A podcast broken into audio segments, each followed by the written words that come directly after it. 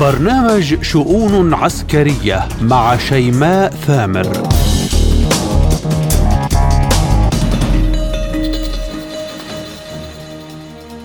مرحبا بكم. على ما يبدو أن هجوم أوكرانيا المضاد لا يزال عاجزا أمام الدفاعات الروسية. وعلى ما يبدو أن سادة النظام الأوكراني بواشنطن والناتو منزعجين من هجوم بلا فائدة. هجمات بالمسيرات على العاصمة الروسية موسكو وأخرى على شبه جزيرة القرم. واشنطن تقول لسنا راضين على استهداف موسكو. وإن لم تكن راضية على هذا الاستهداف فما الذي سيرضي أمريكا؟ ميدفيديف يحسمها ويقول يا أعداء ابتهلوا للرب لنصر روسيا فإن لم يحصل فالحرب النووية قادمة لا محالة. الولايات المتحدة الأمريكية ترسل تعزيزات عسكرية كبيرة جدا إلى الحسكة فماذا تنسج هناك؟ المشهد بين روسيا وأمريكا بسوريا قد ينفجر بأي لحظة والرئيس الروسي فلاديمير بوتين يقول لا نسعى لمواجهة عسكرية مع أمريكا هناك لكننا جاهزون لأي سيناريو ما السيناريو القادم؟ وهل ستكون المواجهة بينهما بأرض سوريا؟ مسلسل الاتهامات الأمريكية للصين مستمر ومسلسل المساعدات العسكرية لتايوان مستمر أيضا. واشنطن تتهم بكين بزرع قنابل برمجية لشل حركة الأمريكيين. والثانية تقول مساعدتكم العسكرية لتايوان ستجعلها مستودعا للأسلحة. هل سيبقى التنين الصيني يتعامل بعقلانية وهدوء أم للصبر حدود؟ العراق والاتحاد الأوروبي شراكة جديدة من نوع آخر. صفقة عسكرية بين العراق وفرنسا وبنودها التسليح التدريب المدد بالتقنيات العسكرية. هل ستتمكن تلك الصفقة من توفير ما تحتاجه المؤسسة العسكرية العراقية أم للحديث بقية؟ حسن نصر الله يحذر نتنياهو ويقول حزب الله جاهز لأي حماقة إسرائيلية وخبراء يؤكدون أن نتنياهو يبحث عن حرب جديدة لاستعادة هيبته بالداخل. هل يعد لحرب فعلا؟ وإن حدث كيف سيكون رد حزب الله؟ كل ذلك وأكثر من تساؤلات أناقشها وأبحث عن إجاباتها مع ضيوفي بشؤون عسكرية عبر وكالة سبوتنيك الإخبارية بموسكو. أصحبكم بها أنا شيماء ثامر التفاصيل بعد الفاصل. إلى الملف الروسي الأوكراني ومستجدات الأحداث الميدانية. هجمات بالمسيرات على العاصمة موسكو وكذلك على شبه جزيرة القرم. تتصدى القوات الروسية لتلك الهجمات وتحبطها جميعا على كل المحاور. للحديث بشكل موسع عن المشهد الميداني استقبل معي عبر الهاتف من سوريا الخبير العسكري الاستراتيجي اللواء رضا شريقي. أهلا بكم سيادة اللواء وشكرا على تلبية الدعوة. بداية كيف تقرأ تكثيف الهجمات على العاصمة موسكو وشبه جزيرة القرم هل هذا يعكس فشل أوكرانيا باختراق الدفاعات الروسية على جميع المحاور ميدانيا؟ أعتقد أن الفشل الحقيقي للقوات الأوكرانية هو هو ما دفعها لأن يعني تتصرف برعونة وبغوغائية كما يحدث الآن وخاصة عن طريق الطائرات المسيرة بكثافة هذه هذا الأسلوب. أعتقد أنه اولا تأثيره على الأرض هو تأثير معنوي وليس له أي تأثير مادي. ثانيا يعبر عن عن الطبيعة عن الطبيعة الإجرامية للطرف الآخر لأنه يستهدف لا على التعيين يستهدف الأبنية يستهدف المدنيين لا يستهدف القوات العسكرية. فالمعركة أو القيادة أو المعركة العسكرية يجب أن تكون يعني البارومتر المناسب لها هو ميدان المعركة. عندما نقول أن أن سلاح معين انتصر أو جهة معينة انتصرت في معركه في في مساحة معينة مخصصة للمعركة هذا هو الانتصار الحقيقي الذي يمكن أن يسجل لهذه القوة أو تلك. أما بالنسبة لأوكرانيا هذا البلد الذي شوهه الغرب شوهه بكل ما تعني هذه الكلمة عندما سمح لعصابة آه، آه، يعني أقل ما يقال فيها أنها غير ملتزمة بقواعد الأخلاق الدوليه وهي جماعة زيلينسكي آه، الصهيونية الذين استلموا مقاليد الحكم في في أوكرانيا. هؤلاء لا ضمير لهم وهم مدفوعون من الغرب. كيف يفسر كيف يأمرهم بايدن في هذه الأثناء؟ ينفذون. ليس لهم قرار. وإلا العملية العسكرية للاتحاد الروسي داخل الأراضي الأوكرانية محددة العملية ولها أهداف محددة. هذه الأهداف يعني تروم أو تذهب بالدرجة الأولى إلى أن يعني أن تبقى أوكرانيا على الحياد بما يتعلق بالصراع ما بين الغرب وما بين روسيا. إلا أن هذه العصابة أخذت أوكرانيا بالاتجاه المعادي المعادي للاتحاد الروسي. وهذا من حق روسيا ومن حق الرئيس بوتين أن يقرر هذه العملية وخاصة وأن هناك شعوب وأن هناك فئات كبيرة من المجتمع الأوكراني يعني يتصل بروسيا بشكل مباشر إن كان قوميا أو دينيا أو عرقيا أو إلى آخره. وبالتالي عندما يقوم عندما يقوم تقوم أوكرانيا بهجمة بهجمة بواسطه الطائرات المسيرة على أهداف هي يعني من باب الدعاية وليس أكثر. لا تأثير لها ولا تأثير على على على على مسار المعركة لا من قريب ولا من بعيد. والنتيجة ستبقى لصالح الاتحاد الروسي مهما فعلوا. ولكن الذي يمد هذه ال... والذي يأمر زيلينسكي وجماعته بهذه الأعمال القتالية هو بايدن وجماعته. والأوروبيون كما كما هو معروف تابعون بشكل أو بآخر للقرار الأمريكي وهذا أمر مؤسف. ولكن لا تأثير لهذه العملية هذه الضربات عن طريق الطائرات المسيرة على الاتحاد الروسي نعم. ولا بشكل من الأشكال. طيب اليوم واشنطن تقول أنها غير راضية على استهداف موسكو. السؤال هنا ما كانت الغاية إذا من كل ذلك الضخ العسكري لكييف؟ الإمدادات بمختلف الأسلحة. والسؤال الآخر والأهم هل تعتقد أن استهداف القرم وموسكو جاء لإرضاء الناتو؟ الذي غير راضي أساسا على نتائج الهجوم المضاد؟ أنا أرى أن هم يريدون دائما الحرب بالوكالة، يعني هم يحاربون الاتحاد الروسي الآن ولكن عن طريق عن طريق الأوكرانيين. وكما صرحوا من البداية أنهم سيحاربون في أوكرانيا حتى آخر أوكراني، يعني هذا كلام يعني هذا كلام دعائي. وأكثر ما أما واقعيته فالواقعية تقول أنهم يحاربون بهذا أنهم يحاربون الاتحاد الروسي بشكل مباشر ولكن بالجندي الأوكراني. فهم عندما عندما يعني يعبرون عن عدم رضاهم عن هذه عن هذه الضربات فهو لإبعاد فكرة الحرب المباشرة مع الاتحاد الروسي. ولكن الاتحاد الروسي أعتقد أنه يفهم أن الرئيس بوتين يعرف تماما أنهم يحاربون بشكل مباشر.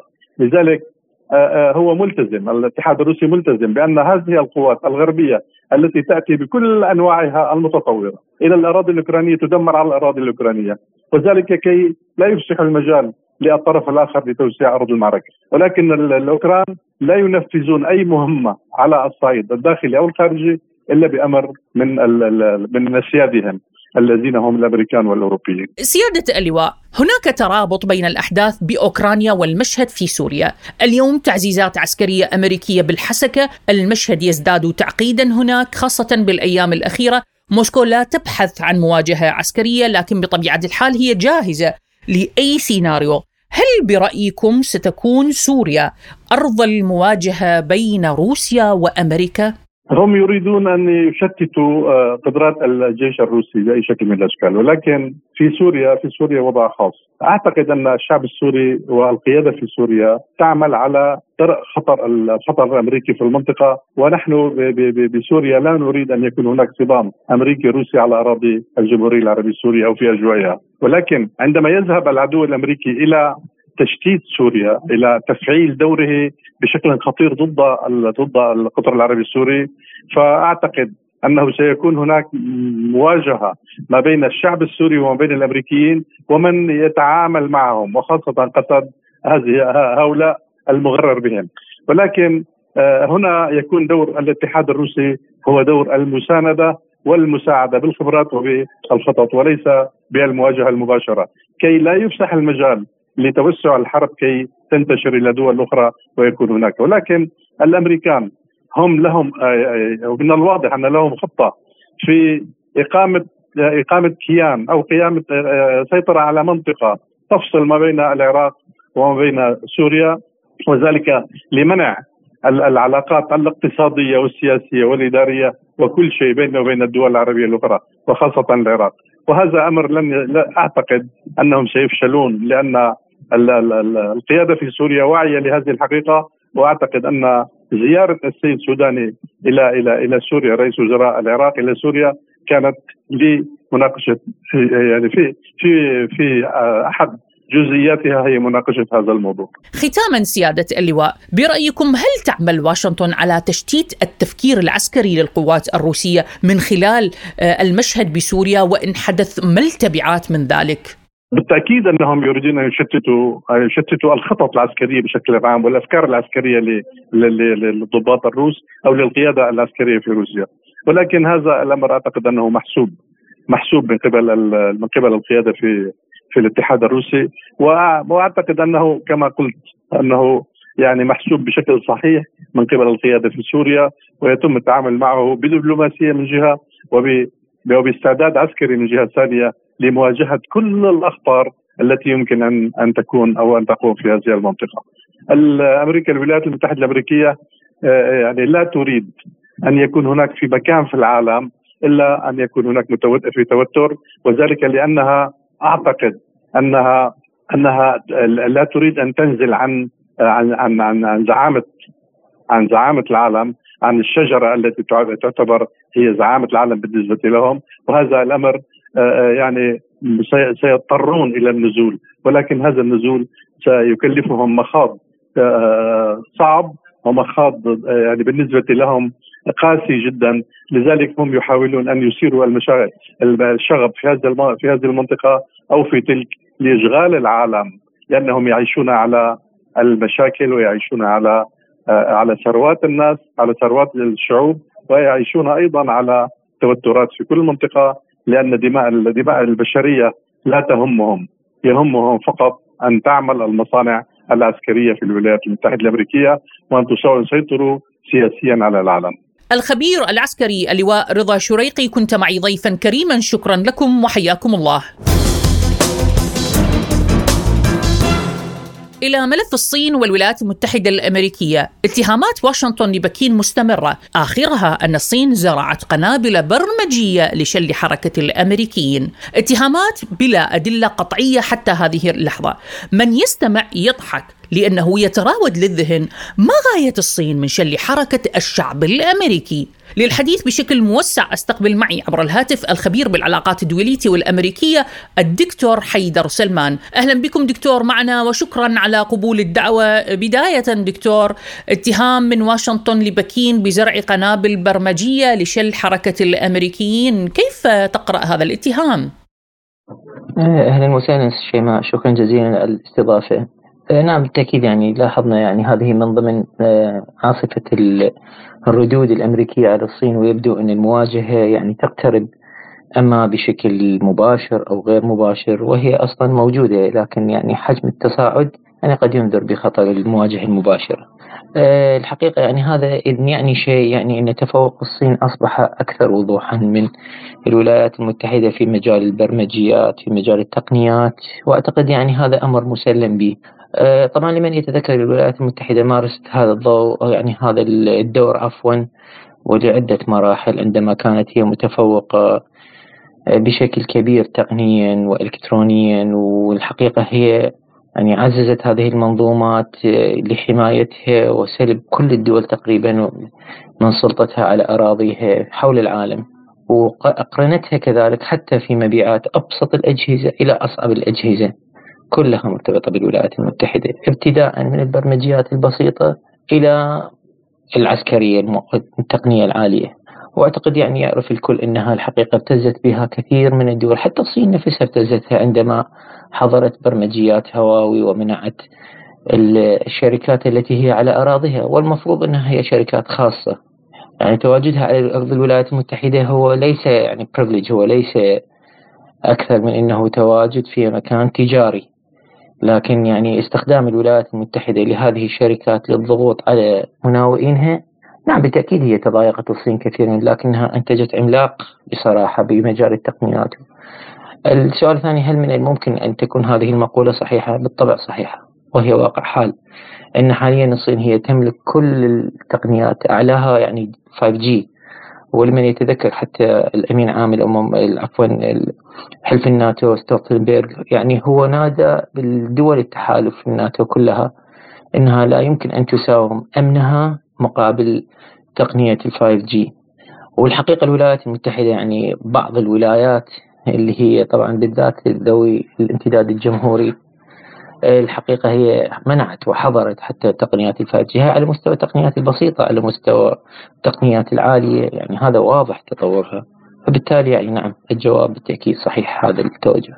بالحديث عن الملف الصيني الأمريكي نحن لطالما تحدثنا عن هذا الملف وكنت سابقا ضيفا معنا، اليوم الأمور تتوجه من الجانب الأمريكي صوب تصعيد كبير إن صح التعبير، على الرغم من إنه الصين تتعامل بعقلانيه وبرود أعصاب، جديد أمريكا اليوم هو إرسال مساعدات كبيرة لتايوان بمئات الدولارات وتحاول أن تكون بطلا ومنقذا لتايوان، كيف تقرأ ذلك؟ ونحن نعلم انه أمريكا أينما وضعت أقدامها ومساعدتها العسكرية فهي تنسج حربا.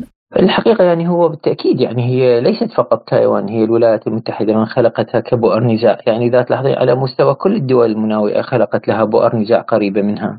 وكذلك يعني استفادت من هذه بؤر النزاع لتهديد مختلف القارات يعني على سبيل المثال في منطقة الشرق الأوسط لطالما استخدمت ورقة العراق للضغط على كل الموجودين في المنطقة وانتهت بإسقاط نظامه بطريقة يعني فجة وبدون قرار دولي. وبالتأكيد لإكمال هذا المسلسل خلقت حركة الانفصال من يعني من كردستان وبشكل متكرر لتبقى يعني بؤرة نزاع حتى لا يستطيع العراق أن ينهض بأي مرحلة من المراحل كما هي يعني ركزت على مسألة التفرقة الطائفية وعززت هذه المنظومة. إيه، طبعا بالتأكيد يعني بدلت هذا الدور لأنه يجب أن يكون هناك يعني نسميه إحنا هوت سبوت نقاط ساخنة حاليا الدور الإيراني وهي تبتز كل منهم موجودين وبالذات حلفائها بوجود هذا هذا البعبع. طبعا بالتأكيد يعني بشرق آسيا لمن يلاحظ هي تستخدم هذا الدور كذلك يعني على مسألة إيه، كوريا ثم حاليا الصين وكذلك في أفريقيا تستخدم هذه الورقة بشكل متفاوت من دولة إلى أخرى إلى أن تستطيع أن تسيطر عليها. يعني بالنسبة لأمريكا الجنوبية فنزويلا وهكذا. يعني هي تخلق بؤر النزاع لتبقى هي المسيطرة. الواقع يقول يعني أن مسألة تايوان هي هي ليست فقط ورقة حاليا هي تلعب بها للضغط على مناوئها. بل هي موطئ قدم كذلك لأشد المنافسين لها. وتحديدا هي الصين. أما أن الصين هي لطالما قالت أنها تريد تغيير هذا النظام العالمي والحقيقة هي تركز كثيرا ليس فقط على الجانب السياسي بقدر ما هي تركز على الجانب الاقتصادي يعني منظمة بريكس آه، شانغهاي يعني واضحة المعالم أنها ستنتزع أقوى ما تمتلكه يعني الولايات المتحدة وهو الملف الاقتصادي. لأن الواقع يقول نعم هي قوية على الجانب العسكري حتما وهذا مؤكد لكن الواقع يقول أن أقوى ما لديها هو الدولار. وانتزاع أقوى أسلحتها يعني هذا إنجاز كبير يعتبر. يعني باقي الدول تعتبر حالة إيجابية من تعدد الأقطاب لكن الولايات المتحدة يعني عملت على هذا المستوى لتكون قطب واحد لفترات طويلة وبالتالي انتزاعها من الصين لن يكون لها. وبالتالي الواقع يقول إن من يعني من يضغطها حاليا في أراضيها هي تايوان. يعني لمن لا يعلم هي تايوان لحد هذه اللحظة اللي نتحدث به هناك قرار أممي أنها جزء من الصين وهي تأسست من معارضين للحزب الشيوعي الصيني عندما استطاع أن يمسك الحكم. وتجمعوا في هذه الجزيرة التي هي بقرب قريبة جدا على البر الصيني. لكن الحقيقة الولايات المتحدة رأت أنها يعني نسميها إحنا فرصة ذهبية والحقيقة هي كانت دولتين بريطانيا في هونغ كونغ والولايات المتحدة في تايوان. بريطانيا لم تستطع أن تنافس المد الصيني وقوته وهذا شيء مؤكد فانسحبت. والحقيقة الصين يعني أوج يعني أعطتهم وضع قانوني ممتاز يعني لا نسمع حاليا أي معارضة من هونغ كونغ عندما أصبحت فيدرالية بنفس المستوى الاقتصادي عما كانت عليه. وهي تحاول أن تجذب تايوان كذلك لانتزاعها من الولايات المتحدة لكن الولايات المتحدة ترى أنها فرصة لا تتفوت. زرع الفرقة و إيجاد نقطة هي قريبة على الحدود الصينية وابتزازها على أنه المنظومة الصينية تختلف تماما. هي تعمل بهدوء خارج تلك الخارطة القريبة عليها. هي تنتزع حلفاء الولايات المتحدة حول القارات. هي تجردها في أماكن هي متواجدة منها. والحقيقة يعني حاليا الصين تزل العطاء الكثير من الدول واستطاعت استماتة 72% من حلفاء الولايات المتحدة. ولذلك يعني هذا مصدر يعني برود الصين مسيطرة. متمكنة خارج أراضيها وتحاصر الولايات المتحدة بين حلفائها لكن الواقع يقول أن الولايات المتحدة تريد أن تبتز الصين حتى لحرب مباشرة وقد تحدث نعم فعلا لكن الواقع يقول حتى السوق الأمريكية حتى السوق الأوروبية هي اليوم بغالبيتها صينية. فالصين مسيطرة لا تريد إثارة زوبعات أو نقية قد يرتد عليها. فهي بذلك هي الأفضل في وضع أفضل بالتأكيد. ختاما دكتور، الصين بطبيعة الحال ترد على كل تلك التصرفات إما بمناورات عسكرية أو خطوات أخرى أقل انفعالية، وتتحدث اليوم بكين عن المساعدات الأمريكية لنتنياهو تقول أنها ستحولها لمستودع ذخيرة، السؤال الذي يطرح نفسه إن وجدت الذخيرة الأمريكية بهذا الشكل القريب جدا من الصين، كيف سترد؟ هل تبقى تفكر باقتصادها اولا أم ستلجأ لخطوات أخرى؟ يعني بالنسبة لرد الصين على تايوان يعني هو الحقيقة هي حاليا تتبع سياسة الهدوء وسياسة الاحتواء هي سياسة تسمى تحديدا العصا والجزرة الجزرة بأنها هي تجذب من تستطيع جذبه للداخل الصيني والعصا بالتأكيد لمن عصى يعني هي اعتمدت وحاليا هي بالمناسبة تصنع يعني أحلاف غير يعني الأحلاف التقليديين اللي هي على المستوى الاقتصادي كما أسلفت بالشرق الأوسط آسيا أفريقيا أكثر شيء أمريكا الجنوبية لا إنها حاليا تصنع حلفاء استراتيجيين على المستوى العسكري. وأعتقد إحنا يعني عرجنا على هذه النقطة لعدة مرات. يعني اعتمادها آه، شبه التام على مساله التطوير العسكري على روسيا يعني هذا واضح المعالم. وكذلك اعتماد روسيا على الصين بالجانب الاقتصادي. كذلك أصبح واضح المعالم. ومن جهة أخرى بالتأكيد القريبة على حدودها هي كوريا الجنوبية التي حاليا تشكل حائط صد بالنسبة لها لما تمتلكه من علاقات مميزة مع بكين. آه، الحقيقة أنه مسألة استعادة تايوان بالوضع الحالي يعني الحقيقة هذا مغامرة. على أنه هناك حرب يعني طويلة يبدو أنها بين روسيا والناتو في غرب أوروبا شرق أوروبا عفوا وتحديدا في أوكرانيا وهي عينها على ما سيحدث في أوكرانيا. لتتلافى تلك الأخطاء لكن هل من الممكن أن تذهب لعملية استعادها بالقوة العسكرية؟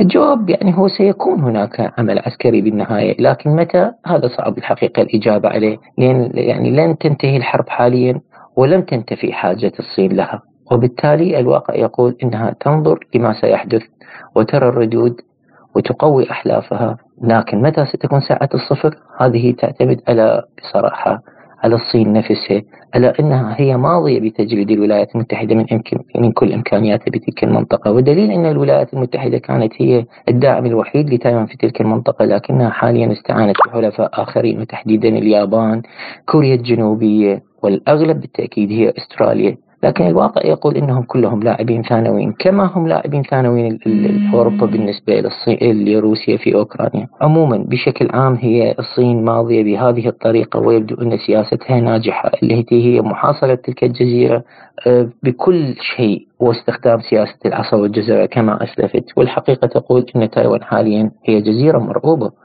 وهي يعني امتدادها الإقليمي شبه معدوم عدا طبعا الولايات المتحدة وما إلى ذلك والحقيقة يبدو أنه ستكون هناك لكن يعني مرحلة عسكرية لكن متى؟ يعني صعب الإجابة. شكرا جزيلا. الخبير بالعلاقات الدولية والأمريكية الدكتور حيدر سلمان كنت معي ضيفا كريما شكرا لكم وحياكم الله. ما زالت ردود الفعل العسكرية على التعديلات القضائية الإسرائيلية رافضة لها. تستمر المؤسسة العسكرية بتل أبيب برفضها خاصة بعد أن رفض الضباط خدمة الاحتياط. المشهد بالداخل يزداد تعقيدا. نتنياهو وحتى يستعيد صورته يحاول أن يؤجج الحرب هنا وهناك. هذه آراء للخبراء العسكريين. يحاول أن يلوح بيده صوب مزارع شبعة ومناطق حدودية مع لبنان. السيد حسن نصر الله أكد أن الحزب جاهز للرد على أي حماقة إسرائيلية. والسؤال هنا كيف سيخرج نتنياهو من أزمة الداخل المشتعلة؟ هل بحرب فعلا؟ للحديث عن هذا الموضوع أستقبل معي عبر الهاتف الخبير بالشأن الفلسطيني الدكتور حسن مرهج أهلا بكم دكتور معنا وشكرا على قبول الاستضافة. آه، المشهد بتل أبيب يزداد تعقيدا دكتور. كل يوم قضية آه، جديدة واليوم قضية التعديلات كانت آه، أشبه بالقشة التي كسرت ظهر البعير. كيف تقيم المشهد؟ وردة الفعل الحاصلة منذ أكثر من أسبوعين. بداية نستطيع القول بأنه هذه الاحتجاجات التي استمرت في الأسبوع الثلاثين وكل المواقف التي اتخذتها المؤسسات العسكرية آه، إذا جاز التعبير آه، وحتى الاحتياط يعني وأغلبهم من الاحتياط. يعني لا أعتقد إنه سوف يكون لهم تأثير مباشر ولذلك أخذ في هذا في عين الاعتبار آه، بيبي نتنياهو هذا الموضوع. وخاصة بعد أن تزود في معلومات من رئيس الأركان ومن وزير وزيره وزير الدفاع جالان آه، وبالتالي هو جازف في هذا الموضوع وخاصة أنه يعني دائما هو يشعر في في الدعم الأمريكي لإسرائيل إذا كان هناك يعني أي آه، حرب قد تخسرها إسرائيل في وتتعرض يعني إلى مواجهة صعبة. دائما الأمريكي متواجد يعني في هذا الموضوع. والأهم من ذلك هو أراد أن يثبت للمعارضة وللمحتجين بأنه هو قادم رغم كل احتجاجاتكم لأنه هو دائما يدعي أنه هو يمتلك 64 آه، آه، صوت يعني 64% من الشارع الإسرائيلي الذي يدعمه ويدعم حكومته وهم مستمرون وقادمون على هذا الموضوع. وبيبي نتنياهو ما يهمه في حقيقة الأمر هو آه، أن ينقذ نفسه من المحاكمة ومن الذهاب إلى السجن. هذه بالدرجة الأولى. والدرجة الثانية كما تحدثنا في السابقة لربما القيام في بعض المحاولات يعني لانتقام من الشعب الإسرائيلي آه، على ما آه، فعله ضده من يعني ومحاسبته على البيتزا وغيرها والسيجار والهدايا التي استلمها. ولذلك يعني وخاصة أن هناك اليمين المتطرف له أهدافه أيضا وبيبي نتنياهو يعطي يعطيها ويقدمها له على طبق من من فضة. ولذلك لربما حتى حتى يعني لا نرى تصادما وقتلى وفيما بينهم لربما يحصل هناك نوع من التراجع وهذا يعني أعتقد أنه سوف يحدث. دكتور حسن بالحديث عن الداخل الإسرائيلي، هل تعتقد أنه أزمة الجيش الإسرائيلي والتعديلات القضائية هي معضلة تل أبيب الوحيدة وورقة الامتحان الصعبة لنتنياهو أم أن هناك مشاكل أخرى وفقا للمتغيرات على الساحة الإقليمية والدولية؟ يعني بالنسبة لكل المؤسسات العسكرية والاحتياط و يعني احتياط هو يعني هو يعني بديل أو في حالة حرب هذا الاحتياط يعني يلزم إسرائيل وكما قلت يعني يعني هناك دعم أمريكي مطلق للجيش وفي حالة يعني تتعرض إسرائيل إلى أي هجوم وقد تضعف في هذا الهجوم أو يتم احتلال آه، مواقع وإلى ما هنالك يتدخل الامريكي بشكل مباشر يعني على الخط وهو جاهز دائما متواجد في منطقة الشرق الأوسط وقريب من آه، إسرائيل اذا ما كان له قواعد في داخل إسرائيل يعني. آه، فلذلك هو يعني الموضوع هذا لم يضعف لن يضعف القيادة العسكرية وهناك من يخدم يعني في الجيش وهو موجود متواجد هم من يقومون في العمل. الاحتياط دائما يعني يؤتوا به للتدريب وتعليمهم ما هو جديد. ولذلك يعني هذا لم يؤثر بشكل مباشر أو حاليا يعني لم لم يؤثر. وخاصة ربما يعني هناك تبليغات من أو معلومات من القادة العسكريين بأنه يعني لا يوجد أي تهديد أمني إلى إسرائيل في الوقت الحالي. المشهد بين حزب الله وتل أبيب يزداد تعقيدا ونتنياهو يحاول أن يجد ضالته، الخبراء يرون أنه قد يفتعل حربا هنا وهناك قد تكون آه، في جنين الضفة الغربية وهناك من يرى أن المشهد أساسا مشحون مع حزب الله وجاهز لمواجهة عسكرية، كيف تقرأ ذلك؟ يعني تقديرات المؤسسة العسكرية الإسرائيلية اتجاه حزب الله تحديدا هي ليست بجديدة يعني ومنذ أعوام آه، كانوا آه، يقومون في نشر على تعاظم حزب الله وأسلحة حزب الله وتدريب ووحدات حزب الله وحدة الرضوان وغيرها. يعني هذا ليس في جديد وهناك متابعة يعني بشكل كبير وحتى إمكانيات حزب الله اليوم تفوق بكثير. وفعلا هي يعني تكون بشكل تهديد آه، بشكل مباشر وقوي إلى الجانب الإسرائيلي. هناك أيضا المحور الآخر الذي المقاومة الفلسطينية من غزة المقاومة في الضفة.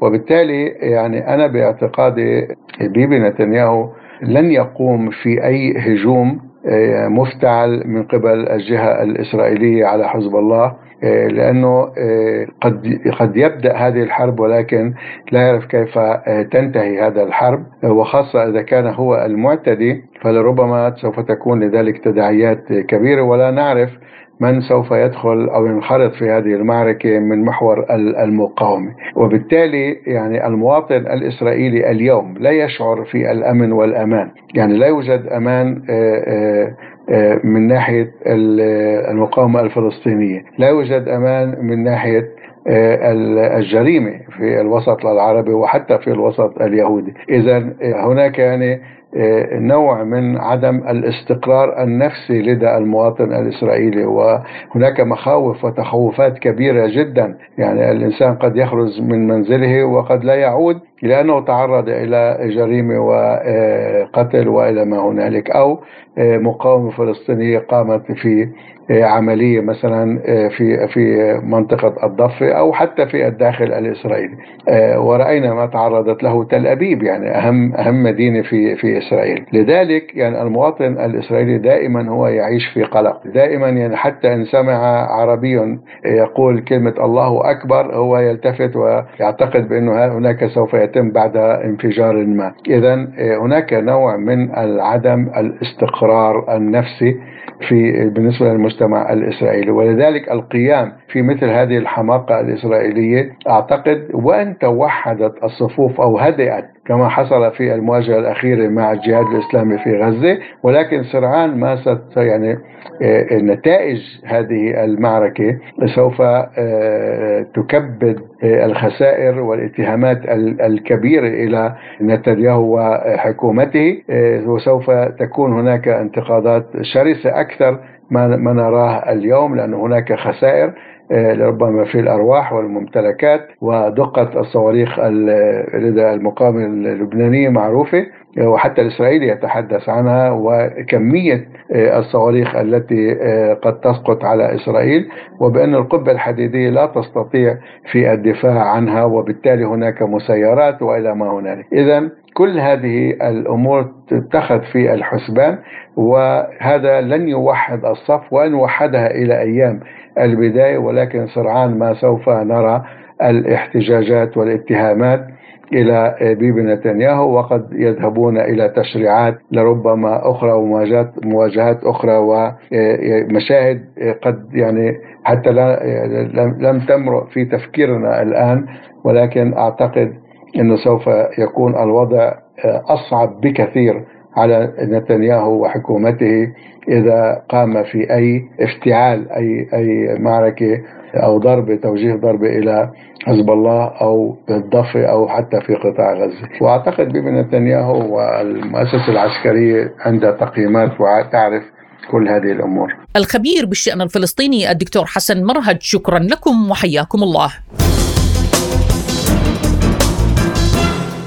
إلى العراق الذي يسعى إلى تطوير منظومته العسكرية والحصول على الأسلحة التي تواكب متطلبات الأحداث حول العالم. صفقة عسكرية مع فرنسا عرابها الاتحاد الأوروبي تشمل التسليح، التدريب وبنود أخرى. لماذا فرنسا تحديدا؟ وما طبيعة تلك الصفقة؟ للإجابة عن هذه الأسئلة استقبل معي من بغداد الخبير العسكري اللواء الركن الدكتور عماد علو مدير مركز الاعتماد للدراسات السياسية والإستراتيجية. أهلا بكم سيادة اللواء معنا وشكرا على قبول الدعوة. سيادة اللواء لو نبدأ بقضية التسليح للجيش العراقي والقوات الأمنية الحكومية كخبير عسكري اليوم كيف تقيم مسألة التسليح وصفقات التسليح؟ هل يعاني العراق من نقص بالأسلحة؟ أم أن التقنية العسكرية اليوم المتطورة تتطلب منه أن يواكب الأحداث والتطور؟ شكرا جزيلا على الاستضافة بالحقيقة اتجاه العراق إلى تنويع مصادر آه، التسلح هو هي استراتيجية آه، يعني للدولة العراقية ليست بالجديدة وهي أيضا استراتيجية لمعظم دول وجيوش العالم آه، تنويع مصادر التسليح خاصة للدول التي لا تنتج أسلحة أو ليس لديها صناعة عسكرية واسعة ويعتمد عليها فلذلك تتجه لتنويع مصادر التسليح لغرض ضمان استقلالية قرارها السياسي والأمني. آه، بالتأكيد فرنسا واحدة من آه، أقوى دول الاتحاد الأوروبي وهي متطورة في مجال صناعة الأسلحة والمعدات العسكرية تحتفظ بعلاقات متميزة وتاريخية مع العراق منذ عدة عقود. ولذلك آه، رأينا أن العراق اتجه إلى تعزيز علاقاته التسليحية مع فرنسا لا سيما في مطلع هذا العام في كانون الثاني آه، عندما زار السيد آه، رئيس مجلس الوزراء محمد الشياع السوداني آه، باريس والتقى بمجموعة شركات عديدة من ضمنها تاليس وداسو الفرنسية وأيضا شركة أيرباص وكانت هناك اتفاقات مبدئية على تعزيز التعاون في دعم العراق بمجال تعزيز دفاع الجوي وأيضا تزويد العراق بطائرات حربية ومدنية. وأيضا فرنسا تحرص من جانبها هي الأخرى على تعزيز العلاقات في مختلف الجوانب العسكرية والاقتصادية والسياسية مع العراق. ولا سيما أن فرنسا يعني هي الراعية والداعمة لمؤتمرات آه، بغداد للتعاون والشراكة في المجال الاقتصادي. وهذا يعبر عن حرص فرنسا على تعزيز دورها في منطقة الشرق الأوسط آه، الغنية بالثروات النفطية وأيضا موقع العراق الاستراتيجي ما يعرف بطريق الحرير وطريق التنمية اليوم. وهذا هذه مشاريع العراق وفرنسا يحرصان على دعمهما. ولذلك نرى هذا التطور في مجال التبادل أو في مجال الدعم الفرنسي للعراق في مجال احتياجاته العسكرية لدعم قواته المسلحة. سيادة اللواء بطبيعة الحال الاتحاد الأوروبي يوفر صفقات عسكرية لمن لديه مصالح معه اليوم فرنسا وصفقة عسكرية كبيرة مع العراق ومنح معدات وطائرات كيف تقيم التعاون الفرنسي العراقي بهذه الصفقة العسكرية؟ بالنسبة للسؤال الثاني بالحقيقة الاتفاقات الفرنسية آه، تعززت وبدأت تأخذ مجال التنفيذ في الحقيقة عند زيارة آه، يعني وزير الجيوش الفرنسية سبستيان لوكورنو آه، إلى بغداد في الآونة الأخيرة وهناك معلومات على أن الفرنسيين أو أن فرنسا سوف توفر للعراق آه، مشروعا أو برنامجا تدريبيا يستمر لمدة عامين لتدريب آه، ما يقارب خمسة ألوية آه، يشرف على هذا البرنامج 80 مدرب فرنسي لتعزيز قدرات العراق في مجال حروب الصحراء وأيضا قدراته العسكريه في استخدام الأسلحة الفرنسية التي سوف يحصل عليها العراق من فرنسا إضافة إلى أن هناك اتجاها قويا أو سوف ينفذ بالتأكيد لتعزيز قدرات العراق في مجال الدفاع الجوي خاصة في شراء عدد من الرادارات من نوع جي إم 400 من شركة تاليس الفرنسية آه، لتأمين المجال الجوي العراقي بالنسبة للطائرات العسكرية وبالنسبة للطائرات وخطوط الطيران المدنية. أيضا العراق وهذه أهم نقطة وهي اتجاهها لتنويع